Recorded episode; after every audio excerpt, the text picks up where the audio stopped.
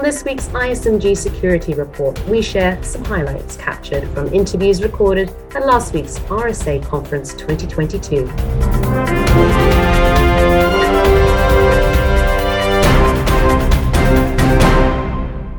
First up, we have executive editor Matthew Schwartz, who brilliantly conveys the theme of this year's RSA conference, as well as other observations. Last week's RSA Conference 2022 counted more than 26,000 attendees from around the world. It's the first time the RSA Conference has been held in person since February of 2020, on the cusp of the COVID 19 pandemic, essentially shutting down so much of society.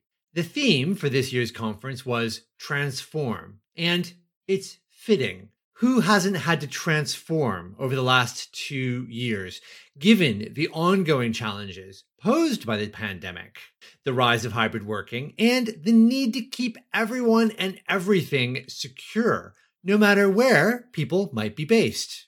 So, one of the highlights of the conference for me annually is RSA CEO Rohit Ghai's keynote speech, in which he takes the theme of the year, runs with it, and so often issues accompanying marching orders to the cybersecurity community at large.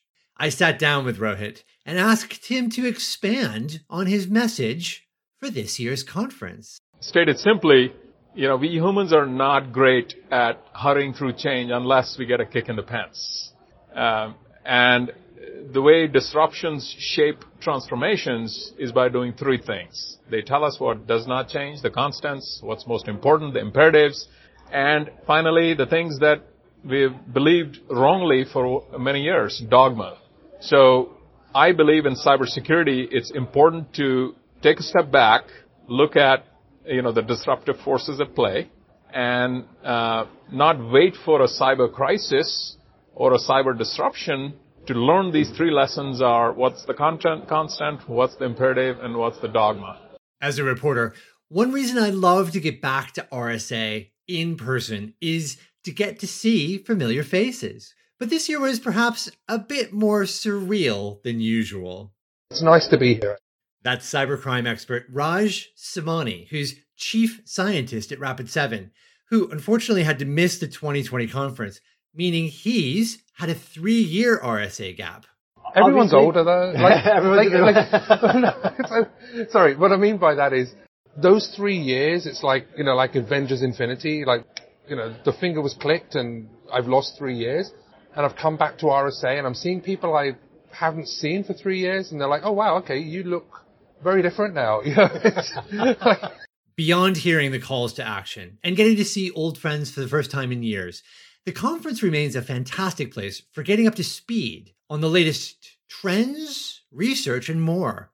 On that front, we welcomed Jackie Burns Koven to the ISMG studios at RSA.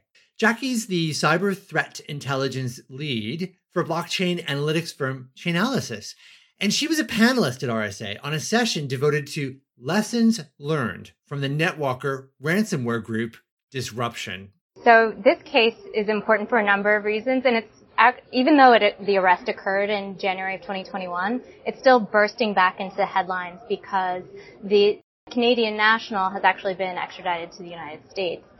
And this was really the first case in a long stream of cases over the last year that demonstrate how cryptocurrency can be used against these threat actors, the types of actions that U.S.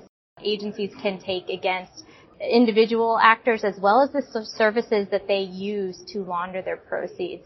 And it, it also shows that this is a global problem. This was a Canadian national. Yes, a lot of ransomware is based or affiliated with Russia. We've actually calculated that almost 75% of ransomware transactions had some sort of Russian connection. But this shows that this is a global crime that can exist in our backyard. It also shows that the imposition of cost that we can impose and make a dent in this ransomware ecosystem.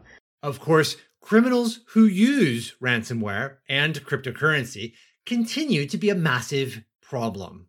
Ransomware is the most profitable crime of the day for the skill sets that these threat actors have, but they all came from other types of crime. They came from jackpotting and banking trojans. So what's next? And is it always going to be cryptocurrency based? Is it always going to be Bitcoin, which is what we do see uh, pr- pr- these predominantly paid in? And there's so much innovation happening too. Web3, DeFi, dApps, all of these innovations that bad actors will try to exploit too. So it, it's never a dull moment and it's always something we're going to be tracking. Unfortunately, this is sure to be a challenge that we'll be discussing at next year's RSA conference as well. For Information Security Media Group, I'm Matthew Schwartz. You're listening to the ISMG Security Report on ISMG Radio. ISMG, your number one source for information security news. Also at this year's conference, our managing editor for business, Michael Novinson, conducted an excellent interview with Palo Alto Network's CEO, Nikesh Arora. Here's an excerpt from their conversation on the role and value of automation in reducing response times. I think the entire security paradigm needs to evolve.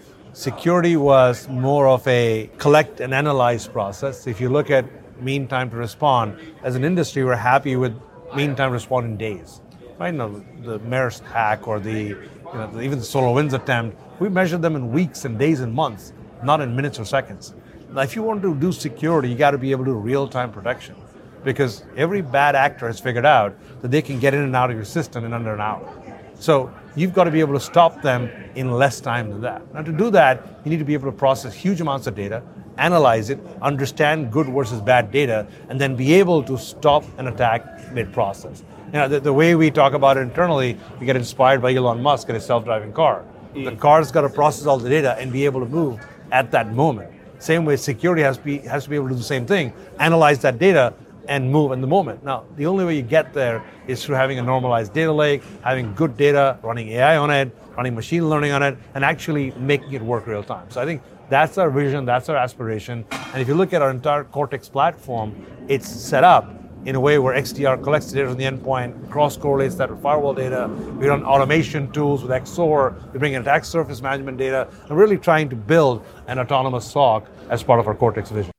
And finally, a real highlight for me this year was interviewing Kiersten Todd, Chief of Staff at the US Cybersecurity and Infrastructure Security Agency, otherwise known as CISA, about the critical role of private and public cyber collaboration. We also discussed CISA's efforts to attract a more diverse cyber workforce and what non traditional methods they're using to create a richer, more inclusive talent pool. Here's Todd. Well, it's absolutely a priority for CISA is building out a diverse workforce, and not just for CISA as an agency, but the vision that I think is important for us to hold on to is be the model. Let CISA be the model, not just for industry, but across the board for attracting a diverse workforce. And so part of that comes from the culture, or key foundation piece, creating a culture that accepts and embraces and actually ultimately relies upon diversity. And so when we're looking at this at CISA, it's not just diversity of race or gender, it's looking at socioeconomic backgrounds, cultural backgrounds, neurodiversity. And these are so critical because cybersecurity is an interdisciplinary issue. So for us to address it effectively, we need people who have aptitudes in not just math and science, but sociology, psychology, history, people that look at these issues differently. And as I mentioned, you know, with the neurodiversity piece, I'm particularly proud and excited. We're going to be the second federal agency to engage in a neurodiversity initiative where we are really focused on building a more inclusive workplace so that we can really look at solving problems in a more innovative way. That's it from the ISMG Security Report. Theme music is by Ithaca Audio. I'm Anna Delaney. Until next time.